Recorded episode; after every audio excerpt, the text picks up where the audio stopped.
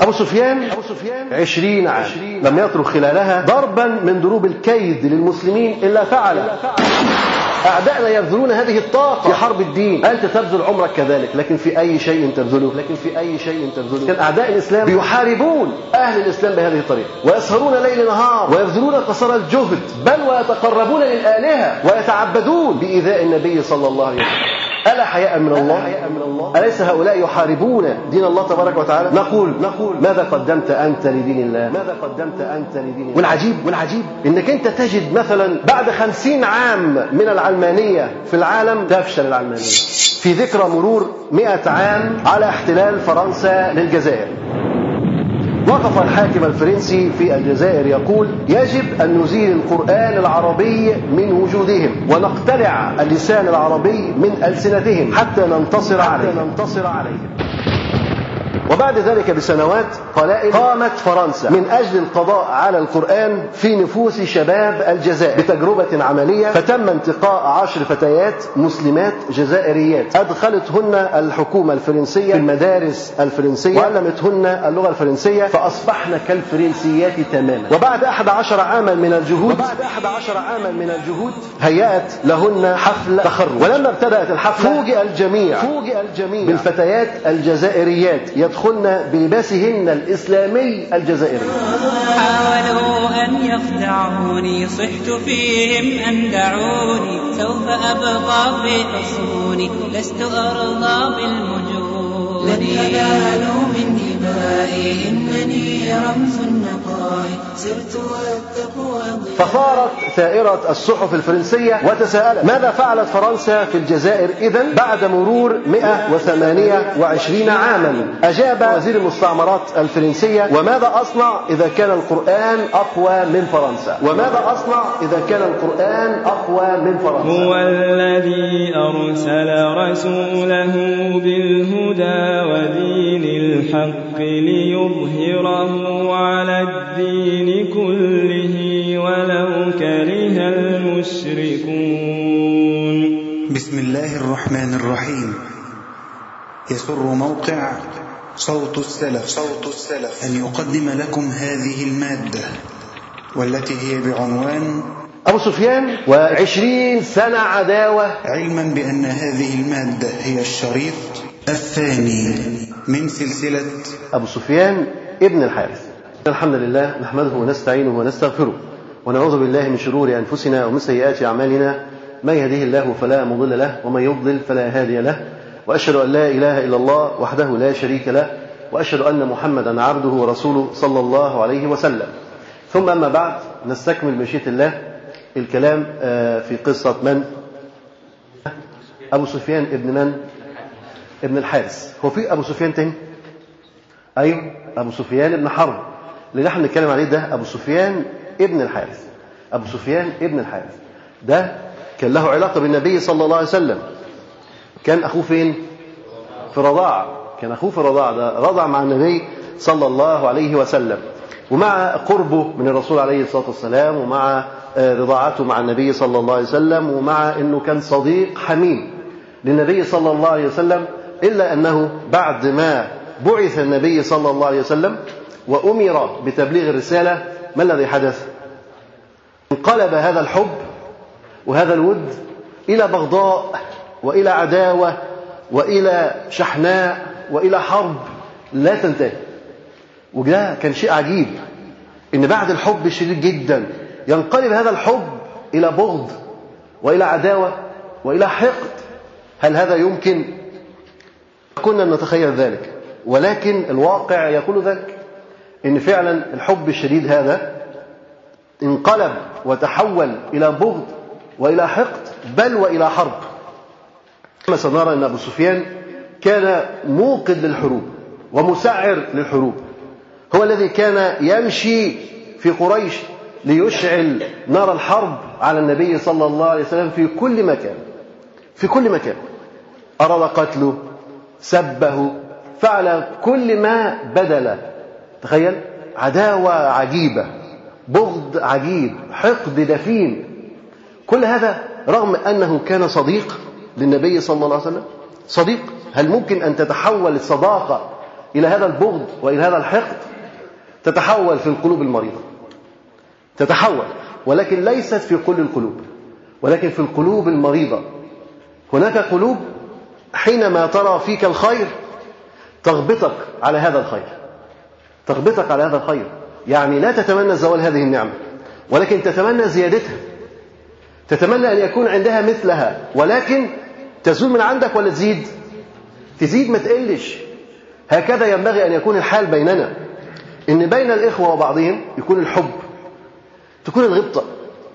إذا كان رجل عنده علم نغبطه، عنده قرآن نغبطه، عنده مال يبذله في سبيل الله عز وجل وينفقه في سبيل الله عز وجل نغبطه، يعني نتمنى أن يبارك الله عز وجل له وأن يستمر في عمله وجهده، ونسأل الله عز وجل أن نكون مثله وأن نحذو حذوا.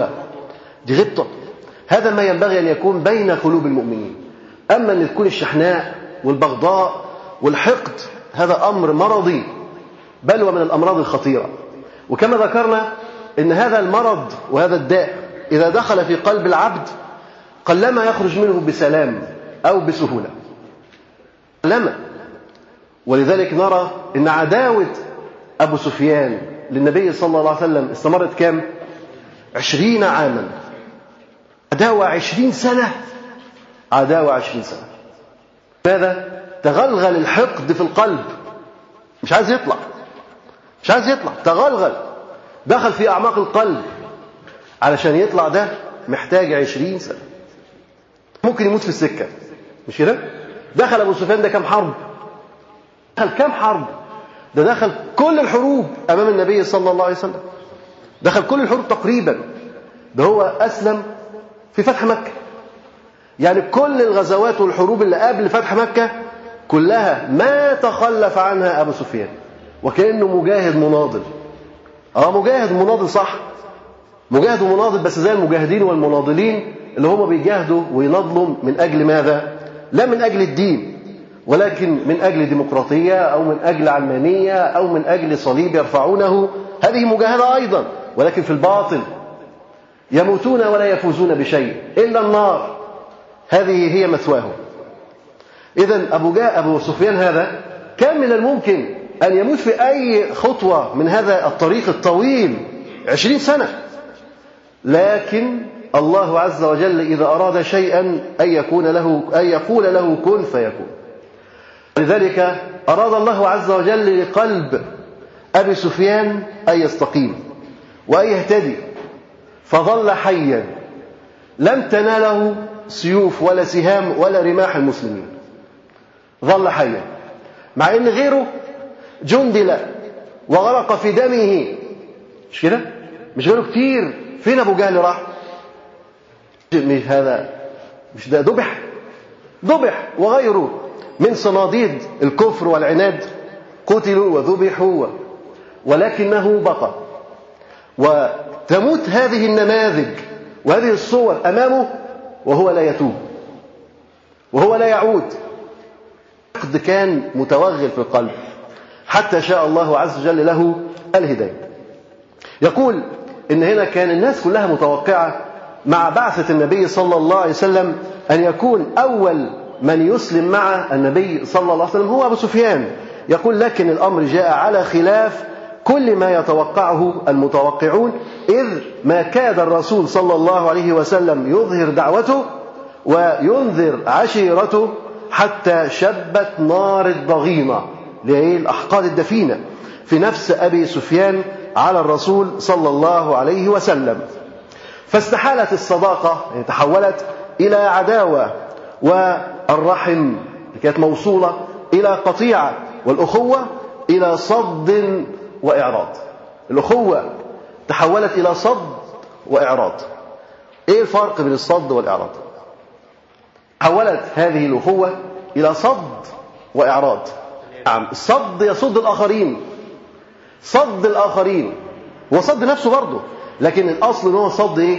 صد الآخرين، فمنعهم من الوصول إلى النبي صلى الله عليه وسلم. لكن هيهات، هذا يريد أن يطفئ ضوء الشمس. هل يمكن؟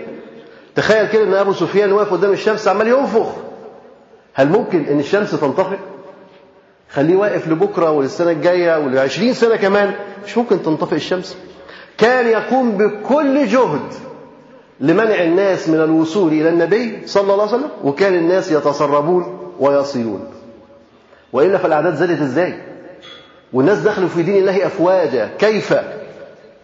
كيف مع هذا الراصد الذي يجلس لكل من يحاول أن يهتدي ولكل من يحاول أن يسلك الطريق خلف النبي صلى الله عليه وسلم ليقطعه عليه؟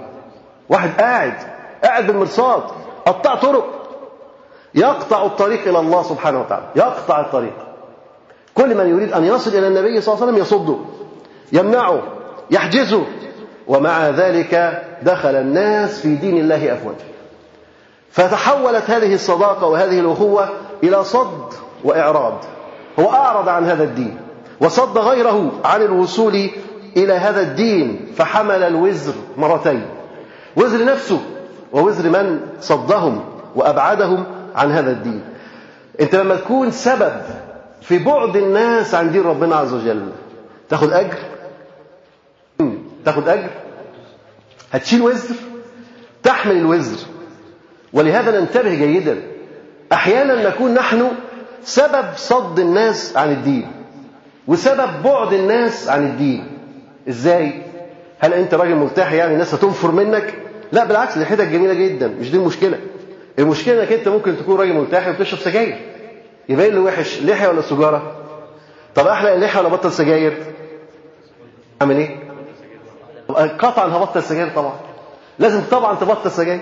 مش تحلق اللحية تقول انا مش قادر اصبر، تقوم جاي حلق لحيتك، بدل المصيبة يبقوا مصيبتين. طب انت بتعمل مصيبة تشرب سجاير، طب هذه واحدة كمان تحلق لحيتك عشان تبقوا مصيبتين. كفاية واحدة، توب إلى الله من واحدة، مش من الاثنين مع بعضهم تعمل جريمتين. فكان ينبغي الاستقامة مننا إحنا في أخلاقنا وفي سلوكنا وفي معاملاتنا وفي عبادتنا. كثير ما تتعامل مع بعض الناس تقول مثلا هذا راجل طيب وملتزم وكويس، تتعامل معاه بالدرهم والدينار، تجد إيه؟ تجد النار كده، تجد نار. مش درهم ودينار بقى، لا دي تلاقيها مولعة. وتسمع بقى عن جرائم اللي مش عارف النصب والاحتيال واللي واللي كل هذا. هو ما يقصدش، احنا هنقول ان هو ما يقصدش، لكن في الاخر اخلاقه هذه اخلاق سيئه ولا اخلاق طيبه؟ تجد احد اخوانك مثلا يعدك، يقول لك يا سأحضر لك الكتاب هذا الاسبوع، هذا الاسبوع والله بقى من السنه دي ولا من السنه الجايه ولا من عشر سنين جايين. اه يوم السبت، انهي سبت؟ ما تعرفش انت انهي سبت، هو كله سبت اليهود، لكن انهي سبت فيهم ما انتش عارف، السبت بتاع الاسبوع ده ولا اللي بعده ولا اللي بعده. يقول لك انا حددت انهي سبت.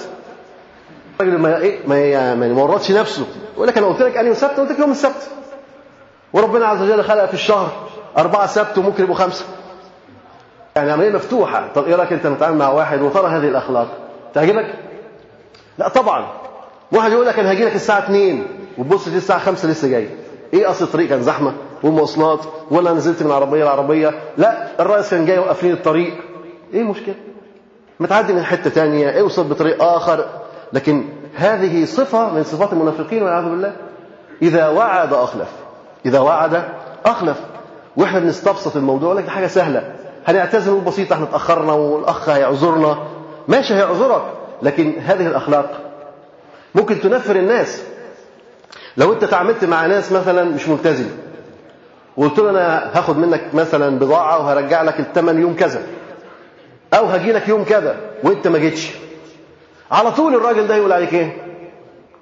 عليك طيب، ولا انا سمعت كلمه ان هو طلعت من اقصى الغرب نصاب، ويبقى انت اللي اسأت الى اخوانك، وانت وانت وانت مش كده؟ يبقى انت اللي اسأت. ولذلك نقول ان احنا مش عايزين نكون حجر عثر في طريق طريق التزام الناس، مش عايزين نكون حوائط سد في طريق وصول الناس الى ربهم تبارك وتعالى. اذا كان ابو سفيان وقف بنفسه يصد الناس عن الوصول الى الله عز وجل، انت برضه بتقف بنفسك وبتصد الناس. بتصد الناس باخلاقك، بسلوكك، بمعاملاتك، بتصد الناس. ولذلك نحن ينبغي علينا ان نتعبد لله عز وجل كما ينبغي، نحسن أخلاقنا. لابد أن احنا نكون فعلا مسلمين، مسلم في عقيدتك، في أخلاقك، في سلوكك، في معاملاتك، في عباداتك. لابد أن يتحقق الإسلام فيك يعني بكل ما تحمل هذه الكلمة من معاني. مش معنى أنك أنت بس اسمك مسلم تبقى مسلم بس في البطاقة. أين الإسلام في واقعك؟ أين الإسلام في حياتك؟ لابد أن يترجم هذا الإسلام إلى سلوك في حياة الناس. ولذلك كان الناس يدخلون في دين الله عز وجل أفواجا في أفريقيا وفي أوروبا وفي جنوب شرق آسيا، دول لا تتكلم العربية ولا تعي العربية، ولكن كانوا بالأخلاق وبحسن المعاملة يدخلون في هذا الدين. بالأخلاق وحسن المعاملة يدخلون في هذا الدين، ولا تتعجب. فالنبي صلى الله عليه وسلم كان يحض الناس على محامل الأخلاق، وكان يقول إنما بعثت لأتمم مكارم الأخلاق. فالنبي صلى الله عليه وسلم كان يأمر دائما بحسن الخلق، وحسن الخلق هذا من الإيمان. فينبغي علينا أن نحسن أخلاقنا حتى نرضي ربنا تبارك وتعالى، ولا نكون سببا في إعاقة الناس عن الوصول إلى دين ربهم عز وجل. يقول لك أنا عايز نلتزم عشان نبقى زي فلان، قدامه نموذج سيء، مش كده؟ عايز نلتزم عشان أبقى كذا زي فلان، ونماذج سيئة. لا، نريد أن نكون نماذج طيبة، لا نصد الناس ولكن نجذبهم إلى دين الله تبارك وتعالى. فهذا تحولت عنده الرحم إلى قطيعة، والأخوة إلى صد وإعراض. ولقد كان أبو سفيان بن الحارث يوم صدع الرسول صلى الله عليه وسلم بأمر ربه تبارك وتعالى من أنبه فرسان قريش ذكرى، وشاعرا من أعلى شعرائهم كعبا. يعني يوم بعث النبي صلى الله عليه وسلم، هل أبو سفيان كان شخصية مغمورة؟ كان شخصية مغمورة؟ لا، ما كان شخصية مغمورة. ده كان من أفصح القوم، ومن أبلغهم، ومن أكثرهم شعرا، وأجودهم شعرا، وكان كذلك من أقوى شبابها، فارسا من أقوى الفرسان، وشاعرا من أقوى الشعراء، لا يباريه أحد، لا يمثله أحد، لا يجاريه أحد في شعره وفروسيته. يعني كان إيه؟ كان راجل مشهور جدا، كان مشهور جدا. بعث النبي صلى الله عليه وسلم. طيب إيه اللي خلاه يغضب على النبي صلى الله عليه وسلم ويحقد على الرسول صلى الله عليه وسلم، وتتحول هذا هذه المودة والمحبة إلى بغضاء وإلى شحناء؟ قلنا ليه المرة اللي فاتت؟ إيه اللي خلاها تتحول مع إنه راجل مشهور أهو، ده مش ناقصه حاجة، مشهور. النبي عليه الصلاة والسلام ما كان يقول الشعر، ده كان أستاذ في الشعر، يعني ده مشهور، كعبه عالي. فلماذا يحقد على النبي صلى الله عليه وسلم؟ الغيرة والحسد على إيه بقى؟ ماشي، هو بيحسد على إيه؟ غاي غيران من إيه؟ بيحقد على إيه؟ على؟ جاب كلام أفصح من كلامه. جاب كلام أفصح من كلامه. عن النبوة، عن النبوة. هذه النبوة ليست كسبية، يعني مش الإنسان يعمل شوية طاعات وقربات فيبقى نبي. يعني أنت مثلا لو صليت كتير تبقى نبي؟ لا طبعا، ده أنت لو قعدت تصلي من هنا للسعودية مش هتبقى نبي. خلاص، مفيش أنت، مش هي ليست كسبية، ولكن الله عز وجل يصطفي، وربك يخلق ما يشاء ويختار. الله عز وجل يختار الأنبياء ويصطفي. فهذه ليست إيه؟ ليست للإيه؟ يعني إن هو واحد يتمرس على العمل ويبقى نبي، لا، مش ممكن، ده اختيار من الله تبارك وتعالى. وقبل ما يعلم إن هو على حق أو على باطل، لكن هي اسمها إيه؟ نبوة. وأيهما أفضل؟ إن أنت تبقى نبي ولا أنت تبقى شاعر؟ قطعا نبي. وأبو سفيان كان يعرف النبوة منين؟ هو كان مشرك فعلا، لكن كان يعرف إن في نصارى، مش كانوا بيتعاملوا مع الحبشة، والحبشة كانوا نصارى، وكان يعرف إن في توراة، كانوا بيتعاملوا مع اليهود، واليهود في المدينة، كانوا بيتعاملوا مع نصارى الشام. فمعروف إن في أهل كتاب، في يهود وفي نصارى، وهم مشركين عبادة أوثان. فهو عارف ان في نبوه وفي رساله وفي رسالات، الموضوع ده معروف عنده. فلما يجد ان الرسول عليه الصلاه والسلام اصبح نبيا، يعني لا احد يستطيع ان يكون مثله، فكان الحقد ينصب صبا على النبي صلى الله عليه وسلم. انظر، فوضع، بمجرد ما بشر النبي صلى الله عليه وسلم قال فوضع سنانه ولسانه في محاربه الرسول صلى الله عليه وسلم ومعاداة دعوته. بمجرد ما نزلت الرسالة على النبي صلى الله عليه وسلم سخر لسانه وسيفه في حرب مين؟ الرسول صلى الله عليه وسلم وأتباع الرسول عليه الصلاة والسلام. يعني هو لا يدع الرسول ولا الدعوة ولا الرسالة، أخذ يتكلم في الرسالة ويهجو في الرسالة ويتكلم في النبي صلى الله عليه وسلم ويهجو في النبي صلى الله عليه وسلم. قاعد يحارب على جبهتين، جبهة يشوه فيها النبي صلى الله عليه وسلم ويسيء إليه، وجبهة أخرى يحارب فيها هذه الرسالة وهذا الدين وأتباع هذا الدين، واستخدم في هذا كل ما يمكن بذله، كله كل ما يملكه، لسانه وسيفه. طب لسانه ليه بقى؟ عشان كان شاعر، ومش شعره بس، هو مش هيفضل طول عمره يتكلم شعر، ده رجل بليغ يبقى هيتكلم كويس، هيتكلم بفصاحة، وكذلك الشعر، فيحارب به النبي صلى الله عليه وسلم ويحارب كذلك أصحاب الرسول صلى الله عليه وسلم، فكرس جهده كله في حرب النبي صلى الله عليه وسلم، وكذلك معاداة دعوته، هذه الرسالة التي أتى بها النبي صلى الله عليه وسلم. ونجد في عصرنا أو في عصرنا وفي حاضرنا هذا كثيرين كحال أبو سفيان وقتئذ، في ناس كثيرة جدا بتحارب الرسول عليه الصلاة والسلام وبتحارب الرسالة حتى اليوم، حتى اليوم. ليه؟ ده احنا في جيل ميم عين وإسلامية وعملية طيبة جدا، يعني ايه الموضوع؟ ازاي يحارب النبي صلى الله عليه وسلم وازاي تحارب الرسالة ونحن في وطن مسلم ووسط مسلمين؟ وكيف يحارب النبي؟ احنا نسمع حرب النبي دي في الدنمارك مثلا، في هولندا مثلا، لكن مش هنا، مش كده، مش هنا. لا، للأسف نجد في واقعنا ألسنة كألسنة أبي سفيان وقتئذ، وأسن كذلك ورماح كرماح أبو جهل وقتئذ.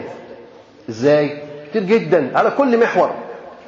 ألا نسمع عن الكتاب الذين يخوضون في دين الله تبارك وتعالى؟ ما بنسمعش عن الكتاب دول؟ مفيش كتاب بيكتبهم ضد الإسلام؟ مفيش كاتب بيكتب مثلا كده هو قصيدة ولا قصة يتكلم فيها عن قصة يسميها وليمة العشاء، أو قصة يسميها ولاد حارتنا، يقصد فيها الإساءة إلى الذات الإلهية والسخرية بكل الأنبياء والمرسلين، ياخد عليها جائزة، ياخد عليها جائزة. لما ياخد جائزة نوبل على هذه المسابقات أو على هذه القصص، يبقى أكيد القصص ديت بتحارب الدين صح، بتحارب صح، مش بتحارب يعني لا، هذه أصابت الهدف. لما ياخد جائزة عليها يبقى ده أصاب الهدف في مثل هذه الاختيارات. كذلك لو احنا تركنا الكتاب، شعراء كتير، ألا نسمع عن هؤلاء الذين يقولون الشعر الساقط البذيء، الذين يسيئون فيه إلى النبي صلى الله عليه وسلم ويسيئون فيه إلى أخلاق الإسلام والمسلمين، بل ويصفون العري والفحش في شعراء وممثلين دعاة الفن والفن، مش كده؟ تبص تلاقي واحد طالع يمثل لك فيلم عريض يسمون لك الإرهاب والكباب، مش كده؟ وفيلم تاني يقول لك الإرهابي، ويعمل لك مسلسل يسميه مسلسل العائلة، وكل الحاجات دي تحارب إيه؟ تحارب الإسلام. الناس اللي واعيه الكلام ده كان السنه اللي فاتت باين ولا قبلها، مش كده؟ مسلسل عائله دوت مش كان السنه اللي فاتت ولا قبلها؟ تقريبا من سنتين مسلسل عائله ده كان بيحارب الاسلام او بيحارب الالتزام، بيحارب الالتزام. شخص ملتزم جوه اسره ازاي بيعيش؟ طول شهر رمضان بقى ينكدوا على العباد، طول شهر رمضان يفسدوا عباده الخلق، ويشوه بقى ان الاخ اللي في البيت ده مكفراتي وبيك مش عارف بيعمل ايه وبيكسر التلفزيون وبيرمى ابوه من الشباك، وكل حاجه ممكن تحصل، كل حاجه ممكن تحصل. التاني يقول لك الارهاب والكباب ويهيس فيها، هو بيقول ايه وبيتكلم على ايه وماذا يقصد؟ ده كل دوت مش حرب في دين الله تبارك وتعالى؟ حرب لدين الله عز وجل، فعلى كل صورة وعلى كل صنف تجد إيه؟ تجد هؤلاء الذين يعني يحاربون دين الله تبارك وتعالى. مفيش ثغرة إلا وتجد الناس يضعون أيديهم فيها ليسبوا أو ليهاجموا. حتى الصحافة والجرائد والمجلات ألا تكتب بما يسيء إلى الإسلام والمسلمين؟ حتى وزارات التربية والتعليم ألا تعمل على تكثيف منابع الإسلام والتدين في المدارس والجامعات؟ أليس هذا حربا لدين الله في بلاد المسلمين؟ هؤلاء ليسوا أبو سفيان محمد وأحمد وعلي وإبراهيم، مش كده؟ هؤلاء مسلمين. أبو سفيان كان بيعمل كده وهو ما زال على الكفر والشرك، لكن للأسف دول منافقين ولذلك يفعلون هذا وهم في وسط صفوف المسلمين. إذن هذه الصور من الحرب نجدها، ولكن نقول على الوجه الآخر إذا كان هؤلاء يبذلون أوقاتهم وأعمارهم وأموالهم، يعني هو يمثل فيلم الكباب والإرهاب ده والإرهاب والكباب ده، قعد قد إيه يصوره؟ فترة طويلة طبعا، والراجل لازم يكون متقن وهو بيمثل، لازم يكون متقن، فهو هو مش هيركبوا له دقن عيرة، ده هيربي دقنه. ولزوم الفيلم، لزوم الفيلم، هيربي دقنه عشان لزوم الفيلم، ويعيش بقى الفيلم بحق ويفضل يتفاعل مع المواقف حتى يدمر معاني الدين والقيم والمبادئ في نفوس الناس. يطلع الناس بعد ما يشوفوا الأفلام ديت خايفين، خايفين من التدين، خايفين من الإسلام، خايفين من الالتزام. اللي يلبس ثوب أبيض ويمشي في الشارع يبقى هو ده الإرهابي اللي قالوا عليه، مش كده؟ اللي يلتحي هو ده الإرهابي اللي قالوا عليه، ويبقى يا عيني مسكين مطارد بسبب فيلم الواحد هلفوت، بسبب فيلم الرجل ساقط يمشي مطارد في الشارع مش عارف يتحرك. لماذا؟ أليس هؤلاء يحاربون دين الله تبارك وتعالى؟ نقول ماذا قدمت أنت لدين الله؟ إذا كانوا هؤلاء يسهرون ويواصلون الليل والنهار، دي منهم ناس، ناس ديت الظلمة اللي ظلموا أنفسهم هؤلاء، منهم من يغشى عليه من كثرة الإرهاق وهو يبذل في سبيل الفن. حقيقة دي في ناس بتتنقل على مركزة، ايه سهران ليل نهار عمال يقرا في السيناريو ويعيد مره واثنين وثلاثه ويصور وما ينفعش وكمان مره وما ينفعش وكمان مره لغايه ما خلاص من كتر الارهاق ينقلوه يودوه عنايه مركزه. انظر يبذل قصارى جهده في سبيل ماذا؟ في سبيل باطل، يواصل ليله بنهاره. احنا بنقول بقى احنا بذلنا ايه؟ لسانك انت وجهته لايه؟ يعني لنصره هذا الدين ام لحرب هذا الدين؟ كل ما معك من قوة وطاقة بذلتها أين؟ بذلتها في طاعة الله عز وجل؟ بذلتها لنصرة هذا الدين؟ أم بذلتها للصد عن هذا الدين؟ أم بذلتها في الشهوات؟ أم بذلتها فيما يغضب الرب سبحانه وتعالى؟ عندنا طاقات وعندنا إمكانيات، عملنا فيها إيه؟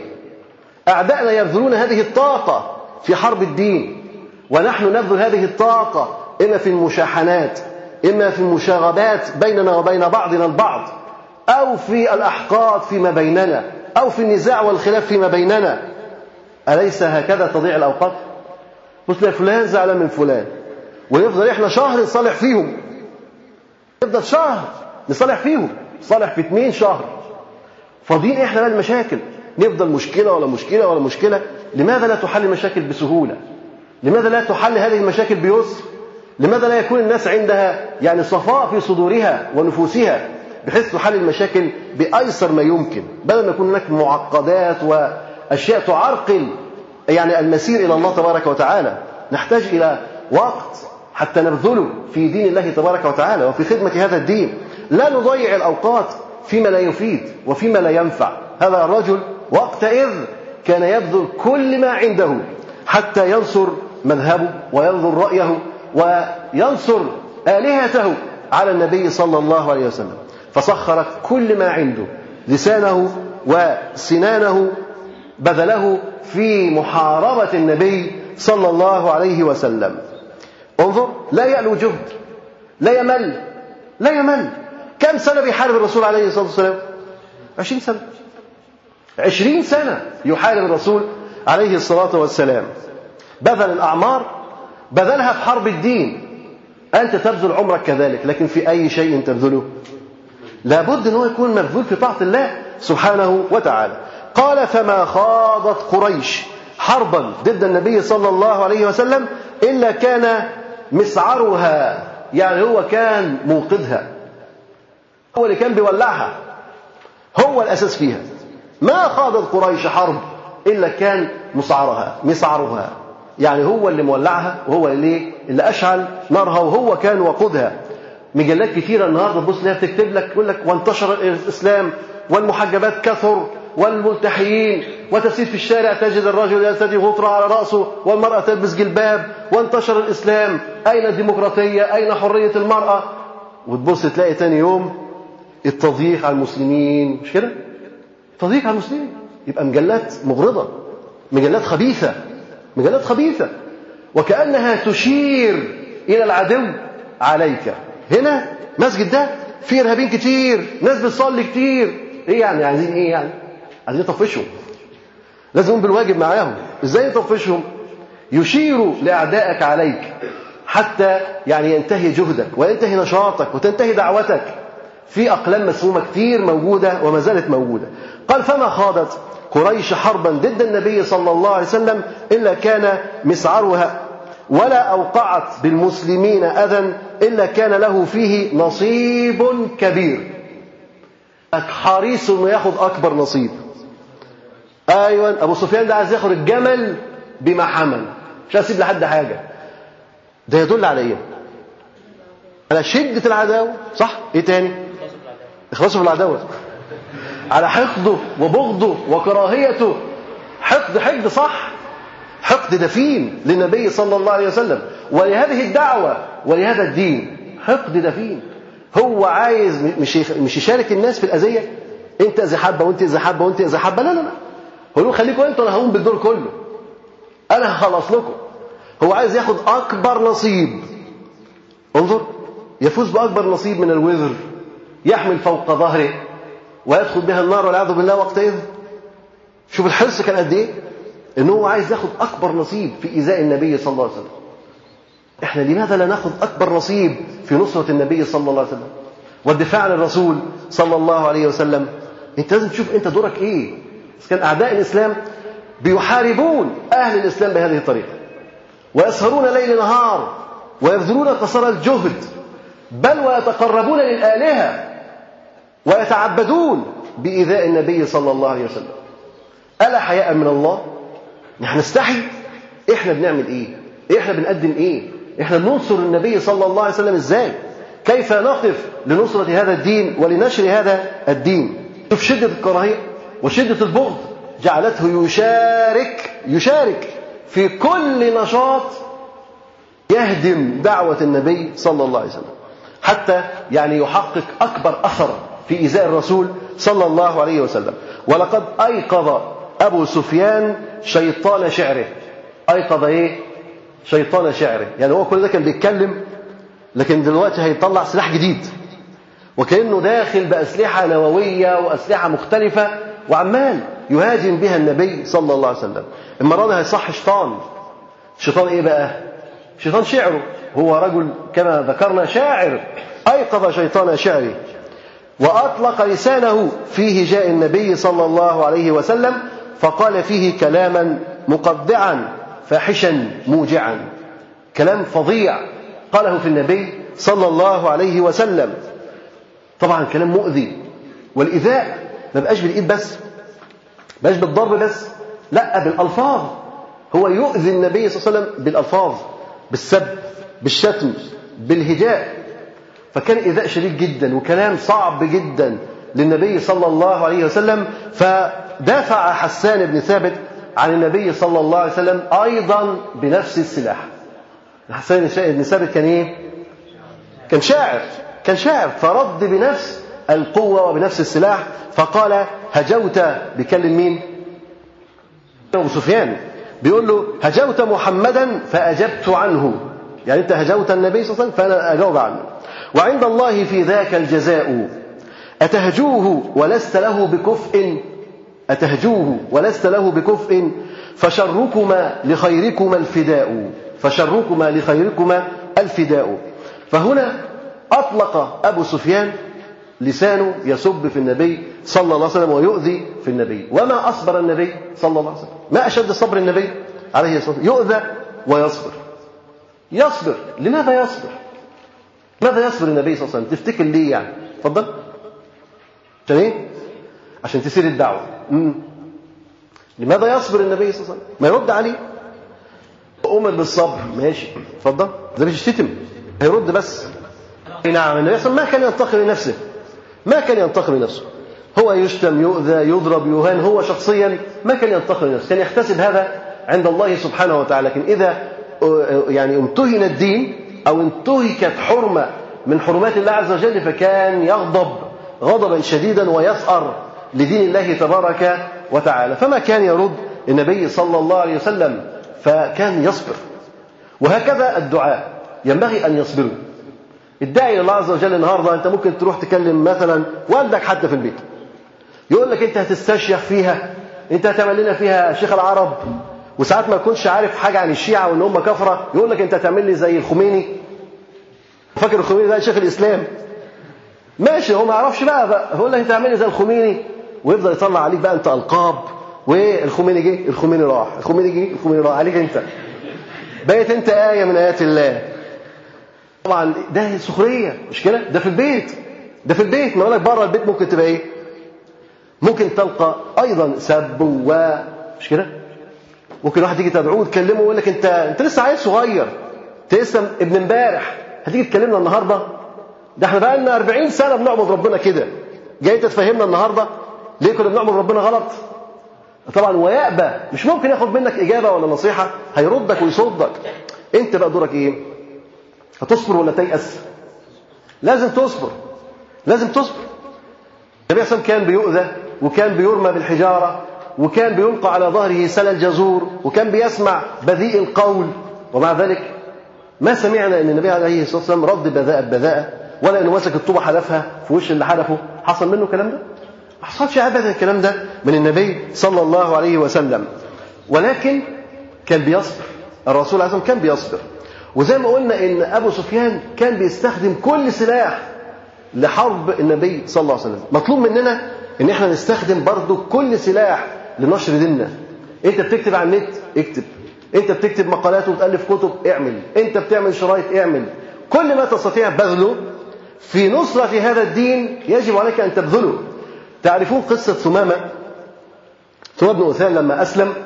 ثمامة كان بيحارب أيضا النبي صلى الله عليه وسلم، ولكنه لما أسلم شعر بأنه لابد أنه يكفر عن أخطاء ويكفر عن سيئاته، فقال للنبي صلى الله عليه وسلم: والله لأصيبن من المشركين أضعاف ما أصبت من أصحابك. يعني هو كان بيقتل أصحاب النبي صلى الله عليه وسلم، كان قناص ماهر، فلما أسلم عايز يكفر عن خطأ، فبيقسم للنبي صلى الله عليه وسلم: والله لأصيبن من المشركين أضعاف ما أصبت من أصحابك. أجي أول حاجة، بص، قال: ولا أضعن نفسي وسيفي ومن معي، نفسي وسيفي وشيله بس، وايه واللي معايا كمان، لأن ثمامة ده كان ملك، يبقى معاه قبائل ولا معهوش قبائل، مش هيحارب لوحده. قال: نفسي وسيفي ومن معي لنصرتك ونصرة دينك. خد بالك في حاجتين، في رسالة وفي مرسل. هو أبو سفيان لما كان بيهجو كان بيسب وكان بيعتدي، كان بيعتدي على برضه الرسالة وعلى المرسل، كان بيعتدي على الرسول عليه الصلاة والسلام، وكان أيضا يهاجم الرسالة. وكذلك ثمامة قبل كده كان بيهاجم الرسول عليه الصلاة والسلام وبيهاجم الرسالة، لكن لما أسلم يبقى لابد من نصرة حاجتين: نصرة النبي صلى الله عليه وسلم ونصرة الرسالة التي أتى بها الرسول صلى الله عليه وسلم. فذلك كان بذل ثمامة، أنه سوف يبذل قصارى جهده في نصرة نبيه صلى الله عليه وسلم، وكذلك نصرة هذا الدين الذي جاء به الرسول صلى الله عليه وسلم. أيضا هؤلاء الذين يقولون كلاما يعني فاحشا بذيئا في النبي صلى الله عليه وسلم، هل توقف هذا الكلام في هذه الآونة؟ بالعكس، نجد في هذا الزمان من يسبون العلماء، والعلماء هم ورثة الأنبياء، هؤلاء ورثة الأنبياء، فالذين يسبونهم يعرضون أنفسهم للخطر، يعرضون أنفسهم للخطر. لماذا؟ لأن العلماء يقولون إن لحوم العلماء مسمومة. يعني إيه مسمومة؟ يعني لو تيجي تاكلها تموت على طول. وحد بياكل لحوم؟ آه أيحب أحدكم أن يأكل لحم أخيه ميتة فكرهتموه؟ لما تغتابوا يبقى أكلت لحمه، صح؟ قالوا لحوم العلماء مسمومة، وعادة الله في منتهكيها معلومة، ومن تناول العلماء بالسلب اللي يقول سلبيات ويعني يغتاب في العلماء ويقف على زلات العلماء، ومن تناول العلماء بالسلب عوقب قبل موته بموت القلب.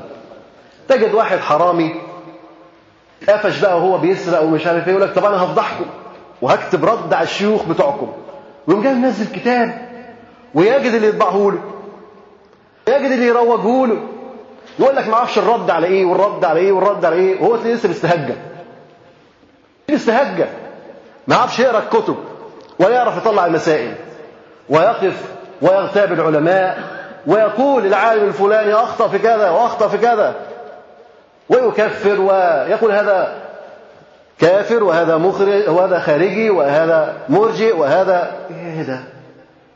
ما هذا؟ ما هذا؟ دول ايه دول؟ ابو جهل؟ دول ابو جهل وقتها كنا قلنا ماشي، لكن للاسف دول مش مش ابو جهل في الحقيقه، هم ابو جهل الايام ديت، هؤلاء ابو جهل هذه الايام الذين يتطاولون على العلماء والذين يغتابون العلماء. لو كان عندهم رد علمي مقنع يأتون ويطرحون المسائل ويناقشون، إذ كانوا يريدوا أن يصلوا إلى الصواب.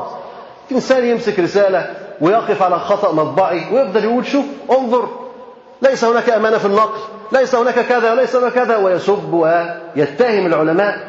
هذه يعني هذا سوء أدب، هذا سوء أدب مع العلماء. ثم العلماء لا يضرهم شيء، في الآخر العلماء لا يضرهم شيء، الله عز وجل يرعاهم. فالحق أبلج واضح، والباطل لجلج سرعان ما ينتهي ويزول. واحد يألف له كتابين كتابين ثلاثة يرد فيهم على فلان وعلى فلان وعلى مشايخنا الأفاضل، وبعدين يفنى الكتاب ويفنى صاحبه، مش كده؟ سيبلى الكتاب، وكذلك من كتب. وعند الله تجتمع الخصوم، يعني في الآخرة في لقاء، مش كده ولا مفيش؟ في.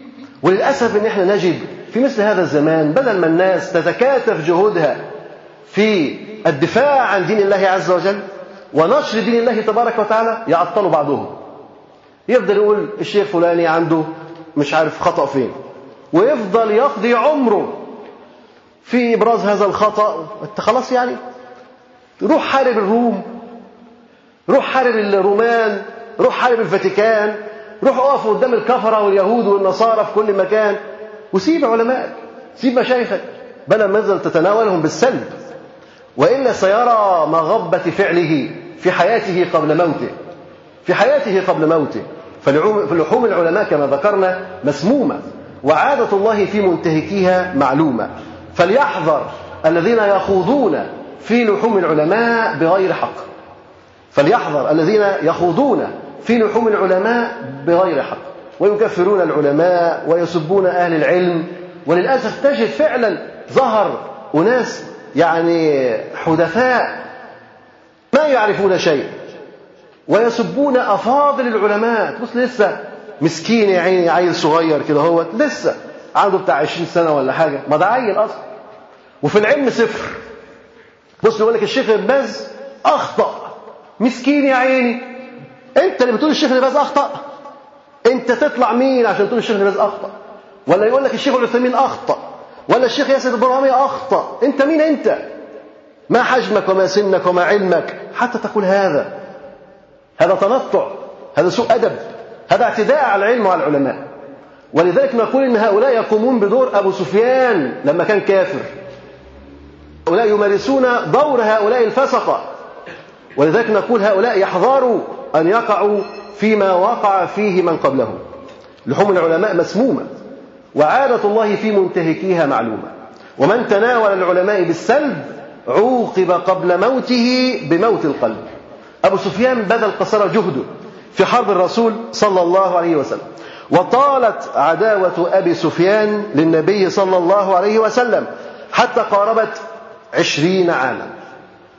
تقول سبحان الله، عشرين سنة عشرين سنة عداوة صعبة جدا. تخيل كأنك بينك وبين واحد عداوة لمدة عشرين سنة، لا يتحمل انك تبقى عدو الواحد عشرين سنة. قلبك شال عداوة عشرين سنة، لو الحقد في قلبك الرمادي هيبقى اسود فحمة بعد عشرين سنة، مش كده؟ ده حاجة صعبة، حاجة صعبة ان الانسان قلبه يتسع لحقد عشرين سنة، مش كده؟ وبس. واصرار على تنوع اساليب حرب النبي صلى الله عليه وسلم. يعني اهل الكفر دول بينوعوا بينوع اسلحة الحرب، مرة يحارب بكذا وكذا وكذا، يحارب اسلحة كثيرة. هدفه إبادة الدين، هدفه أن يطفئ هذا النور، ولكن كما ذكرنا هو بينفخ في الشمس. هذا نور الله عز وجل، هذا هو الكتاب الذي أنزله الله، وهذا هو الرسول صلى الله عليه وسلم الذي أرسله الله. مش ممكن ينطفئ هذا النور، هذه رسالة، هذه عقيدة، هذا دين لا يمكن أن ينتهي.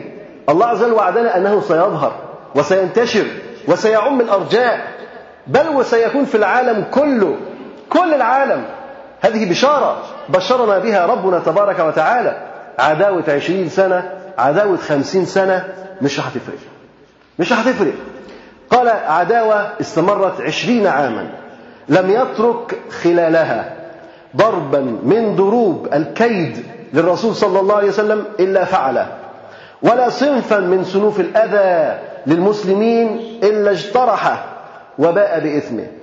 تخيل واحد بيشوف أي صورة، أي صورة من صور إيذاء النبي صلى الله عليه وسلم، من صور إيذاء المسلمين يعملها، هيرجع بإثم قد إيه ده؟ شيل أوزار قد إيه ده؟ لما كل حاجة فيها حرب، فيها عداوة، فيها بغض، فيها يوم جاي واخدها ويحارب بها النبي صلى الله عليه وسلم. بيفكر في الحرب عشرين سنة، دماغه مشغولة بالحرب عشرين سنة، بدل ما نبذل أعمارنا في حرب بعضنا سنوات، نبذلها في بحث المسائل العلمية وتأليف الكتب النافعة وتعليم الخلق، بدل ما نضيع أوقاتنا ونضيع أعمارنا في حرب مسلمين زينا. والمستفيد عدوك، المستفيد هو عدوك. لما أنت تبدأ تناطح في إخوانك وتناطح في أهل العلم، مين المستفيد؟ أنت في محلك سر واقف وبتتأخر وبتعطل الداعي إلى الله تبارك وتعالى. لماذا تفنى الأعمار في مثل هذا؟ لابد أن ننتبه. هذه أيضا حيل شيطانية. الشيطان يقول لك أنت بتدافع عن السنة، أنت بتدافع عن الدين.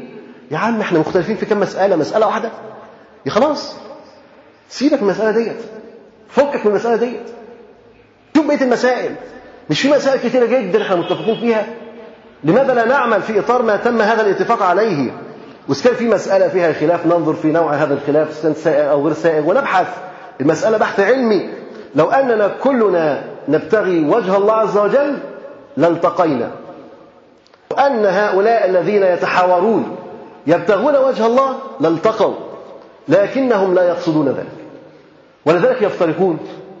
والعجيب أنك أنت تجد مثلا رجل هنا مثلا يعني يكفر، ورجل هنا يقول بقضية ترك جنس العمل، ورجل هنا يقول بقضية مثلا ولاة الأمور.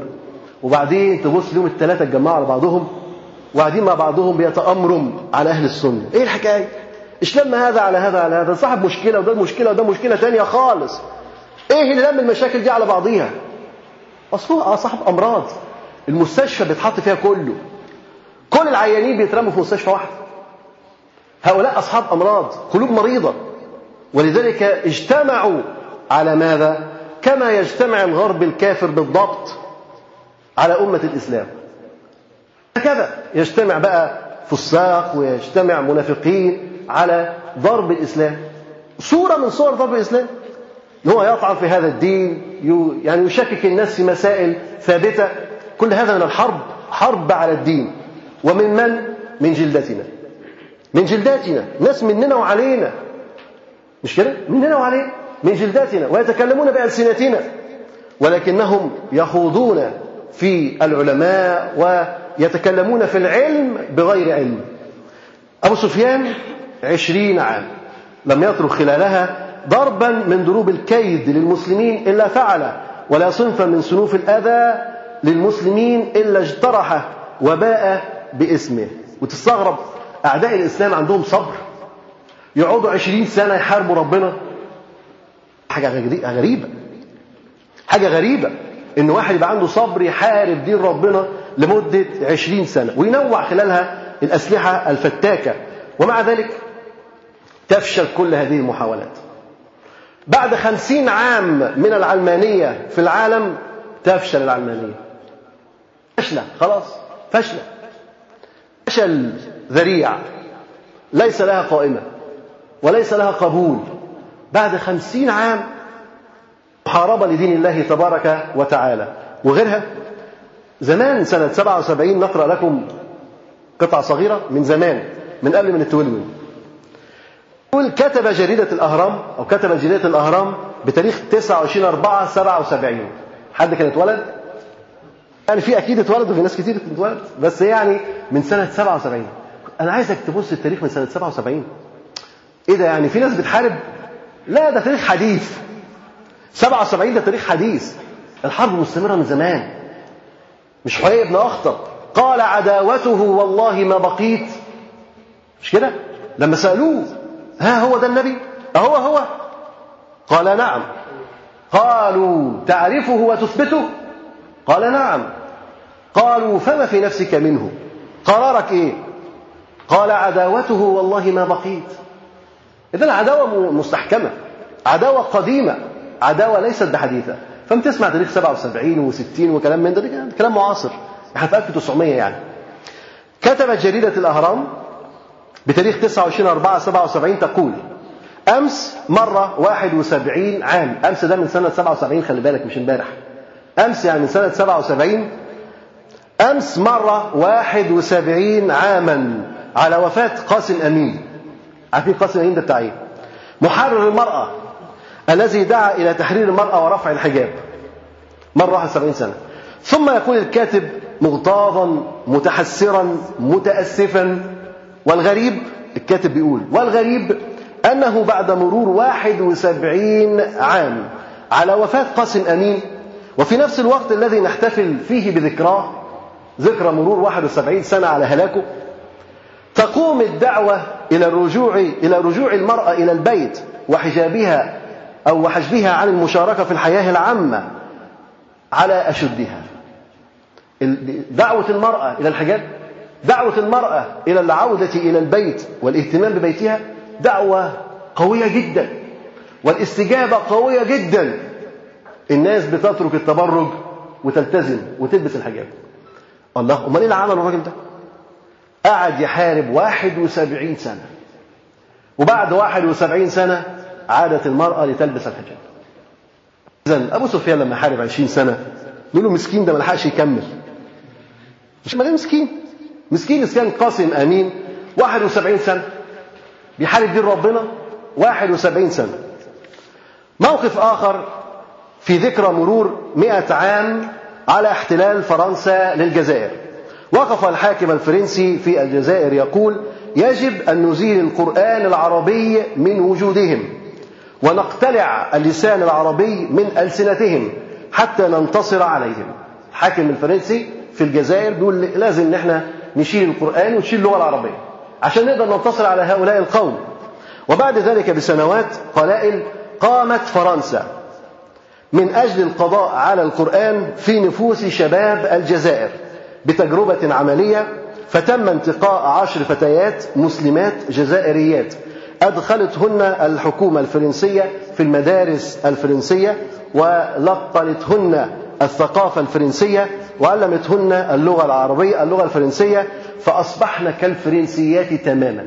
يعني خدوهم ودوهم مدارس فرنسية ولغات فرنسية وعاشوا في المجتمع الفرنسي فبقوا زي الفرنسيات تماما. وبعد أحد عشر عاما من الجهود بيبذلوا كام سنة مع دول؟ مع العشر بنات دول أحد عشر سنة. أحد عشر سنة بيبذلوا مجهود، أحد عشر سنة مع عشر بنات. وبعد أحد عشر عاما من الجهود هيأت لهن حفل تخرج رائعة دعي إليها الوزراء والمفكرون والصحفيون عشان طبعا يبينوا إيه التغير، إن بعد إحدى عشرة سنة قدرنا نغير وننسي الناس القرآن وننسيهم اللغة العربية وننسيهم زيهم الإسلامي. ولما ابتدأت الحفلة فوجئ الجميع بالفتيات الجزائريات يدخلن بلباسهن الإسلامي الجزائري. حفلة شغالة، لا ودول داخلين باللبس الإسلامي بالزي الإسلامي. ده إيه ده؟ دي هذا انتصار ولا هزيمة؟ هزيمة لفرنسا، مش كده؟ هذا انتصار للدين، مع ان الحرب استمرت قد ايه؟ بقى ده إحدى عشرة سنة مع دول بس. في فرنسا مئة وثمانية وعشرين سنة. ايه ده احتلال؟ ايه ده؟ دي اجيال اجيال. لما دوله تحتل دوله مئة وثمانية وعشرين سنة، جيل راح وجيل دخل، مش كده؟ مئة وثمانية وعشرين سنة. المهم ولما ابتدأت الحفلة فوجئ الجميع بالفتيات الجزائريات يدخلن بلباسهن الإسلامي الجزائري، فثارت ثائرة الصحف الفرنسية وتساءلت: ماذا فعلت فرنسا في الجزائر إذن بعد مرور مئة وثمانية وعشرين عاما؟ أجاب لاكوست اللي هو وزير المستعمرات الفرنسية: وماذا أصنع إذا كان القرآن أقوى من فرنسا؟ قال: وماذا أصنع إذا كان القرآن أقوى من فرنسا؟ ده قاعد يحارب كام سنة ده؟ ثمانية وعشرين، مش كده؟ ما تستغربش بقى لما أبو سفيان يحارب له عشرين سنة، حاجة على قده كده. ومع ذلك بعد مئة وثمانية وعشرين سنة إيه التغيير اللي حصل؟ شيء. هزيمة هزيمة. يزهق الباطل، يزول الباطل، ويظهر الدين ويظهر الإسلام. نكتفي إن شاء الله بهذا القدر، ونكمل بشريط الله في الأسبوع القادم. وسبحانك اللهم وبحمدك، أشهد أن لا إله إلا أنت، أستغفرك وأتوب إليك. السلام عليكم. مع تحيات موقع صوت السلف.